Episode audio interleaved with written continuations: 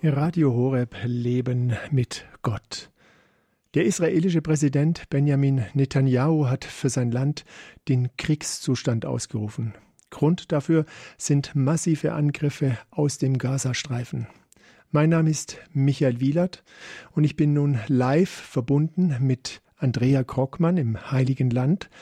Andrea Krockmann ist Israel-Korrespondentin der katholischen Nachrichtenagentur und lebt seit vielen Jahren in Israel. Wir kennen uns persönlich, da wir befreundet sind, da ich viel im Heiligen Land vor Ort sein darf und wir schon viel gemeinsam unternommen haben. Ein herzliches Grüß Gott, Andrea, hier bei Radio Horeb. Hallo? Hallo Michael. Kann man mich hören? Ja, wir können dich hören. Andrea, ganz kurz, äh, wo erreichen wir dich jetzt gerade? Ich sitze in unserem Büro in Westjerusalem. Wie ist die aktuelle Situation? Wie nimmst du momentan die Situation im Heiligen Land wahr? Ja, die Lage ist weiterhin ein bisschen unübersichtlich. Ähm, also der Raketenbeschuss geht teilweise weiter, die ähm, Angriffe Israels ähm, auf den Gazastreifen gehen weiter. Es gibt Berichte über weitere Terroristen, die versuchen nach Israel reinzukommen. Ähm, ja, ansonsten ist in Jerusalem die Lage seit gestern Mittag etwas ruhiger. Wir haben seit gestern Mittag ungefähr keine Raketenalarme mehr hier in der Stadt gehabt. Aber alles in allem sind die Nachrichten nicht gut. Von dem Nahostkonflikt hört man immer wieder in den Medien. Für Menschen, die noch nie vor Ort waren, ist die Lage undurchschaubar. Was ist der Grund oder kannst du einen Grund nennen für diesen andauernden Konflikt? Kann man den so ja, in, in der Zeit, die wir haben, überhaupt benennen? Ja, also grundsätzlich kann man das, glaube ich, schon. Also auf das Gesamt dieses Konflikts gesehen ähm, handelt es sich um einen Konflikt um Land. Also wir haben hier ein Land, was zwei Völker und drei Religionen für sich beanspruchen, ähm, in unterschiedlicher Weise, mit unterschiedlichen Willen, dieses Land zu teilen oder eben auch nicht. Und das ist, glaube ich, die, die, das Hauptmerkmal dieses Konflikts. Es gibt nur wenige Menschen, die, so wie du, beide Seiten kennen. Du bist in regelmäßigen Abständen auch im Gazastreifen vor Ort. Manches Mal reist du da auch mit äh, dem Patriarchen von Jerusalem dorthin, Kardinal Pizzaballa. Wie dürfen wir uns den Gazastreifen vorstellen?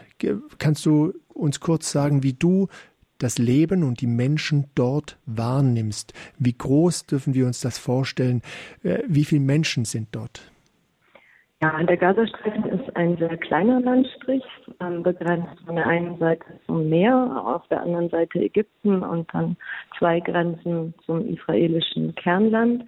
Ähm, es gibt eine Sicherheitsanlage, einen Zaun, eine Mauer teilweise, die ähm, sozusagen von Israel errichtet wurde, um sich gegen Angriffe aus dem Gazastreifen zu schützen. Ähm, auf diesem kleinen Landstrich leben zwei Millionen Menschen. Ähm, ich glaube, die Fläche sind so ungefähr 350, 360 Quadratkilometer. Also ist wirklich klein. Ähm, das Gebiet ist entsprechend sehr dicht besiedelt äh, über weite Strecken. Ähm, die Gaza-Bevölkerung ist sehr jung. Also ich glaube, über die Hälfte der Bevölkerung ist unter 18 Jahre. Ähm, es herrscht viel Armut, ähm, Versorgungsengpässe, ähm, Stromknappheit. Das Ganze steht unter dem Regime der radikal-islamischen Hamas ähm, seit 2007 und seither ist dieses Gebiet weitestgehend abgeriegelt. Also weitestgehend deswegen, weil mitunter die Grenze nach Ägypten etwas durchlässiger ist. Nach Israel ist sie das nicht. Da kommen nur Arbeiter ähm, mit entsprechenden Genehmigungen und ähm, humanitäre Notfälle in bestimmten Fällen durch. Ansonsten sind die Gaza-Bewohner überwiegend abgeschnitten. Ähm, ja, das, wie, das wie ist, glaube ich, so. Wie viele Christen leben im Gazastreifen? Ähm, die letzten Zahlen, die ich aktuell abgefragt hatte, waren letztes Jahr zu Weihnachten und da waren es knapp über 1000. Christen, das sind mehrheitlich ähm, griechisch-orthodoxe Christen und eine kleine katholische Minderheit von, damals waren es, glaube ich, 135 Katholiken. ähm, und ein paar christlichen Einrichtungen. Also die Zahl der christlichen Einrichtungen ist für, das, für die kleine Zahl der Gemeinde eigentlich noch relativ groß, aber auf Gesamt des Gazastreifens eine kleine, sehr kleine Minderheit. Bisher haben wir immer von einem Konflikt gesprochen in den vergangenen Jahren. Jetzt spricht man von einem Krieg. Ist das deine Wahrnehmung, dass die Auseinandersetzung jetzt eine extreme neue Dimension erreicht hat? Ich kann sagen, auf den 13 Jahren, die ich jetzt hier lebe, dass so eine Situation wie gestern, die jetzt eben auch noch anhält, noch nicht erlebt haben. Also ähm, es gab immer wieder mal Momente, wo es massiven Raketenbeschuss gab, auch vor zwei Jahren im Mai.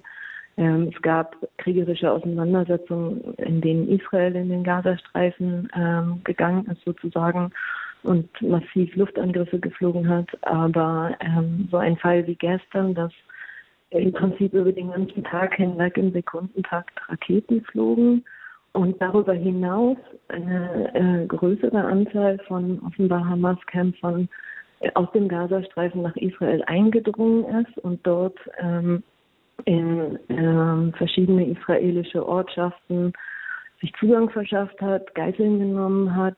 Ähm, die Rede ist von Massakern, von vielen Toten. Das, das habe ich so noch nicht erlebt. Und ich glaube, das macht die Dimension aus, die wir bis jetzt nicht kannten. Also hier ist die Rede von einem Tag, der in die Geschichte eingehen wird, ein Tag, der an den sich jeder erinnern wird. Es werden Vergleiche gemacht zum Yom Kippur-Krieg vor 50 Jahren, wo Israel in ähnlicher Weise überrascht wurde, mit einem Unterschied, dass die meisten Opfer, soweit wir das jetzt abschätzen können, und da sind sowohl die Zahlen als auch Identitäten, das ist alles noch, noch nicht so bekannt in vollem Ausmaß. Es geht diesmal vor allem um zivile Opfer und nicht den Yom Kippur-Krieg, Armeen, die gegeneinander gekämpft haben. Kann man das irgendwie abschätzen, wie, wie der Verlauf dieses Konfliktes ist? Zeichnet sich das irgendwie ab? Gestern war dieser überraschende Angriff. Ähm, Israel hat natürlich darauf reagiert. Zeichnet sich da ein, ein weiteres Vorgehen ab? Äh, kannst du das aus deiner Sicht einschätzen? Ich glaube, dass man momentan nicht viel sagen kann, außer dass Israel ein hartes Vorgehen angekündigt hat. Ähm, das Sicherheitskabinett hat gestern getagt. Ähm, der Premierminister hat sich geäußert, dass man hart gegen die Hamas und den islamischen Dschihad vorgehen werde, die ähm, Strukturen zerstören wolle. Es gab wohl Warnungen im Gazastreifen an die Zivilbevölkerung ähm, vor den israelischen Angriffen. Ähm, eine weitere Sorge, die hier herrscht, die auch nicht unbegründet ist, ist, wie sich die Hisbollah im Libanon verhalten wird, also wie stabil die Nordgrenze zwischen Israel und Libanon sein wird. Da hat es in den Morgenstunden ähm, Beschuss gegeben aus dem Libanon, auf den ähm, Israel wiederum mit Beschuss reagiert hat. Also das, die ganze Lage ist überhaupt nicht greifbar, glaube ich gerade. Ähm, ich denke, dass man davon ausgehen kann, dass es hier äh, harte Reaktionen Israels geben wird, was natürlich davon erschwert wird, dass wir davon ausgehen müssen, dass Dutzende Israelis ähm, in Hamas Gefangenschaft sind, teilweise eben auch in Gaza, was im Zweifelsfall natürlich die Überlegungen Israels ähm, für das weitere Vorgehen beeinflusst. Wir haben eben von Papst Franziskus in seiner Mittagsansprache gehört. Äh, er hat diesen markanten Satz gesagt, Krieg ist eine Niederlage. Der Patriarch, Kardinal Pizzaballa, der vor einer Woche zum Kardinal erhoben worden ist, hat auch ein Statement herausgegeben. Er hat gesagt, das heilige Land ist ein Ort des Friedens und des Gebets für alle.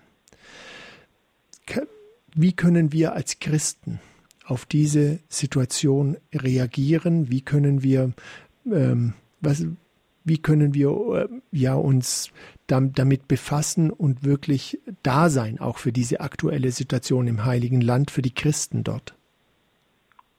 Ja, also wenn man über ähm, die üblichen Aufrufe zum Gebet für Frieden ähm, hinausgeht, die sicherlich wichtig und richtig sind, ähm, muss es, glaube ich, darum gehen, auf allen Seiten die Kräfte zu stärken, die sich trotz allem immer noch für Koexistenz, für Zusammenleben, für Verständigung, für Versöhnung aussprechen und stark machen. Ähm, die gibt es. Ähm, die Frage ist natürlich, welchen Schlag die jetzt erhalten haben durch das, was gestern ja begonnen wurde.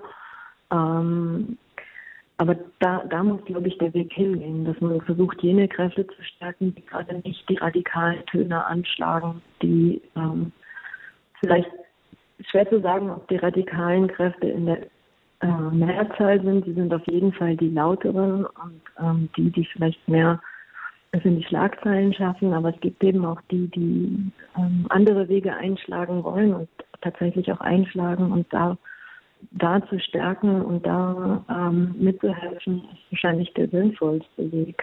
Auch wenn die Hoffnungen auf Frieden hier gerade, glaube ich, niedriger sind, als sie je waren in den letzten Jahren. Zum Abschluss noch die Frage, wie, wie schätzt du die Meinung der jungen Generation ein? Ich nehme Israel, ich nehme das Heilige Land als ein Land wahr mit einer starken jungen Generation.